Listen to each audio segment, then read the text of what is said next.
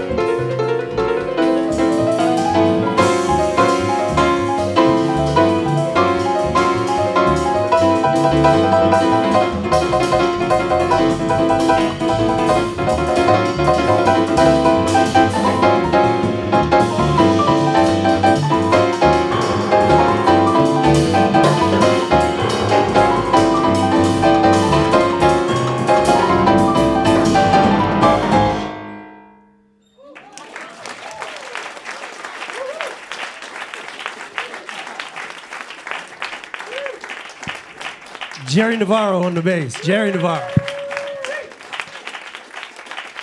Neoshi Jackson. Neoshi Jackson. Jody Nardone.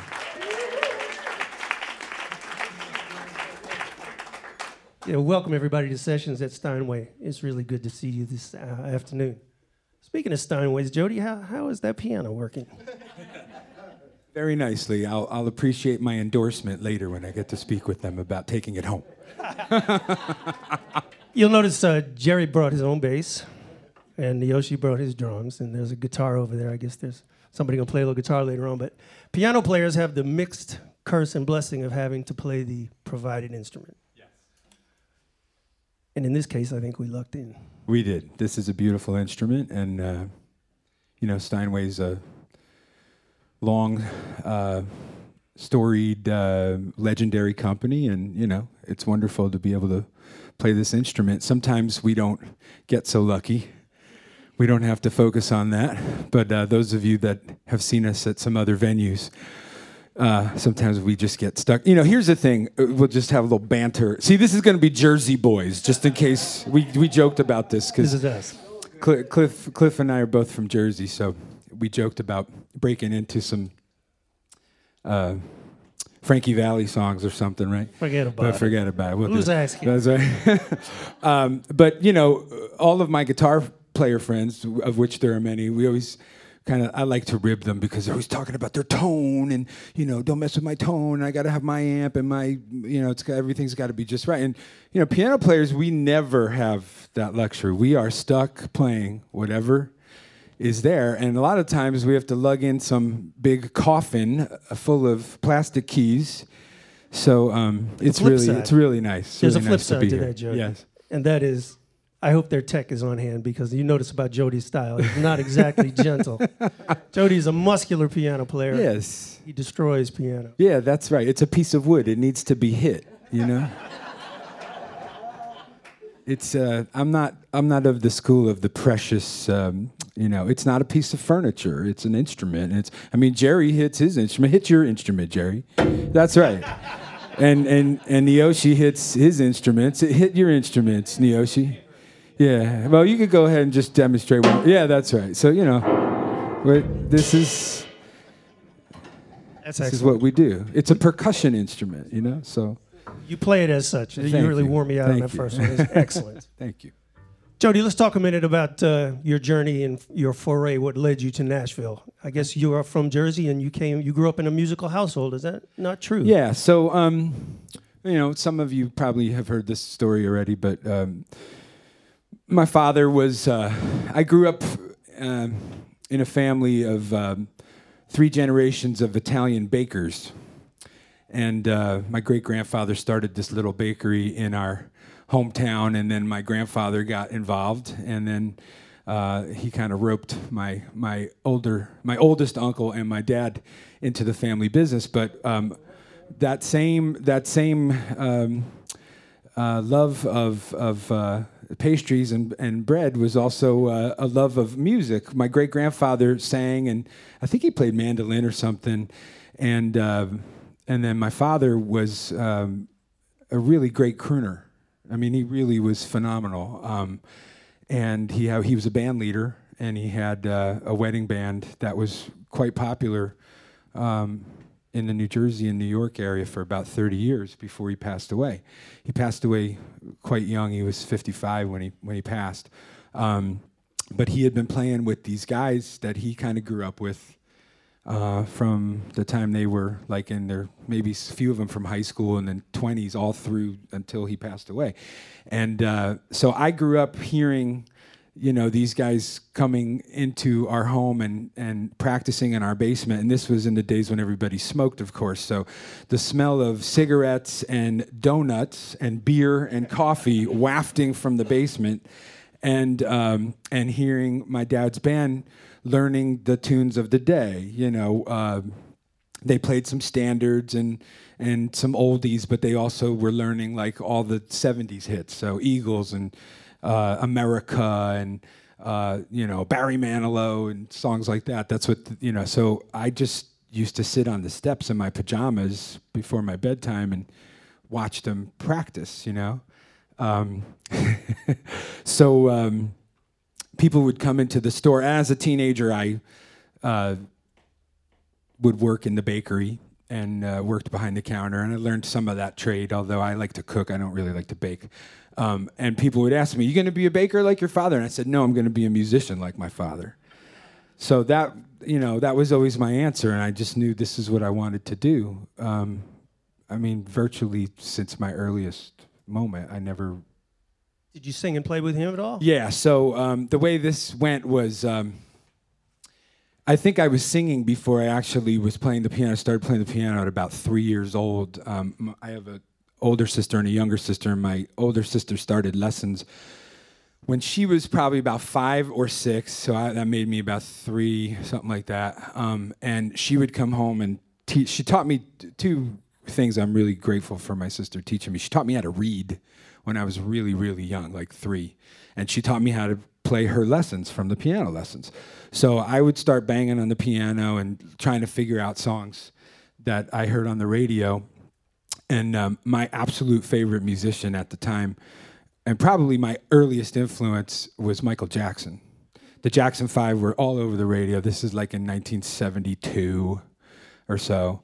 And um, so I, am pretty sure that at some point I had all these older cousins that were getting married, and of course my dad's band always played at all of these weddings, and some of them were my cousins' weddings. So at one wedding, I'm sure I was probably you know the ring bearer or something, but then they asked me to get up and sing. So I remember at three or four, you know, singing at my aunt's wedding and a few of my cousins' weddings with my dad's band. So I used to get up and sit on the stage with them when they would play, and I would do this.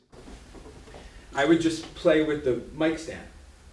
because they would be, do- and, and, I'd be like, "Is it now? Is it now my time? Can I sing my song?" And my dad would be like, "Hang on," and he would just give me a mic stand, and I would play, and I would just pretend that I was singing and playing along, and they were all playing. But uh, at some point, they probably let me, you know, sing something. Should should we do a little something? So, so uh, this was probably something that we did way back when at one of my cousins' weddings or something.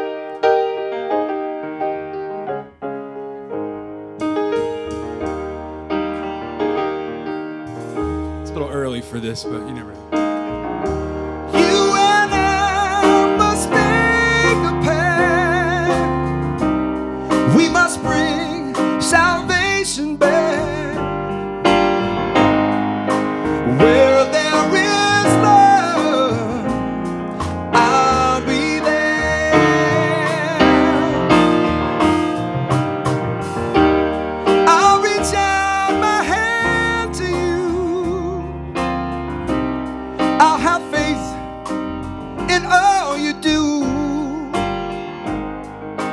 Just call my name and I'll be there. You know, and you know how it goes. It's just, it's a, that was definitely uh, one of, thank you.